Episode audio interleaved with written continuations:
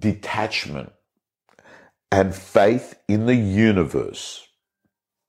In brackets, married to the process, not the outcome. Trust the system. Trust the system. Here is an example. We get attached. We get attached to, for instance, an agent gets attached. I want to get myself a Maserati. So an agent says, I want to get myself a Maserati. And what actually happens is they just visualize and they think about it and they spend time on YouTube looking at the reviews. They drive into the showroom and they look at it. They keep their eyes open on carsales.com. When they're driving around, they're just constantly staring at them. And what actually happens, my friends, is this, that you become attached to the car, not to the process to get to the car. The process to get to the car is actually to prospect, build your database, build raving fans, build your personal brand. Have a prospecting system that's creating lead generation for immediate and future sellers. That's the process. But what happens is you just become attached to the result. And what happens is because you become attached to the result, you may spend more, more time actually doing, looking at the reward than actually doing the work to get the reward. And I'm going to let you know that when you, the opposite of attachment is detachment. The opposite of attachment is detachment. Let me tell you, attachment. You're at a listing presentation and you're attached to getting that listing. I must get that listing. I must get that listing. You know what actually happens?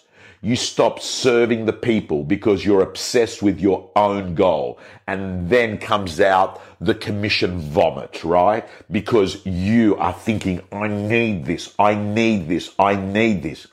No, that's not going to help you get the business.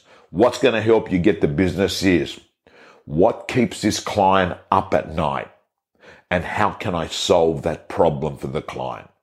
That, my friends, is what's going to get you to be successful, not being attached to getting it. I remember, I remember selling a house in Marrickville many years ago, 30 years ago. And it was a Friday before a long weekend and it was a second inspection on a property and it was around, you know, nine o'clock in the morning and I was heading off to go to Byron Bay and I just wanted to get in the car and drive to Byron for that long weekend. And I'm showing the property, right? And I'm not attached to getting this sale. I'm actually attached to getting out of that inspection quickly and hopping in the car for the big 10 hour, 11 hour drive back then to Byron. Cause I didn't want to, you know, get there really, really late at night. So I just wanted to set off at 9.30 and I'm sitting there inside this house in Marrickville and there is the buyer with the buyer's parents and um, they're looking at it and they've been there for 20 minutes and 30 minutes and then they come out and I just say, listen guys, Great. I'll leave it with you. Let's talk on Tuesday next week. I've got to head off now. And um, yeah, we'll take it from there. And they look at me and they say, but we like it.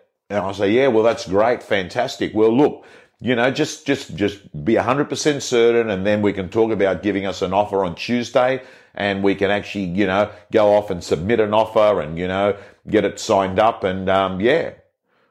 And they say, but what if someone comes in with a higher price by Tuesday?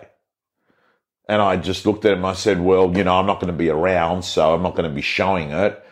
And it's my listing. And they said, yeah, but can you guarantee that? And I said, no. And they said, yeah, like, you know, we want to buy it. I said, okay. And I'm thinking to myself, I'm not even trying. And they're begging me to buy the property. All I want to do is leave and go to Byron Bay. But they're sitting there. And at one stage, I just said to them, listen, guys, here's, I'm sure no one's going to come in. And the way I look at life is if it's meant to be, it's going to be yours, right? Because that's what buyers were telling me all their lives. So I, I was waiting for the opportunity to say that back. But, you know, I remember that story and that property sold and we got it wrapped up. And I can't remember you know, exactly when and how it all happened, but I do remember that they did buy it. And the point I'm making is this. When you're attached to something, when you want it, when you've got need for it, the other person has more power. Think about it. It's one of the basic laws of negotiation. The person who wants it most has the least power in a situation. And I've got to tell you, this concept of attachment is relevant to everything in your life and business. Let's go back to a partner again. You're, you're, you're, you're, you're desperately looking for a partner. I've got to tell you, you won't find one because people find it unattractive when someone's desperate and needy to actually, you know, connect with someone. They can smell it. They can smell that this person, wow, they must have a low self-esteem. They're, you know, they're all, you know, they're all over me, right? So guys and girls, I've got to say to you this. If you are single and you do want to find a partner, why wouldn't you get on living a great life and see that that person's going to come to you?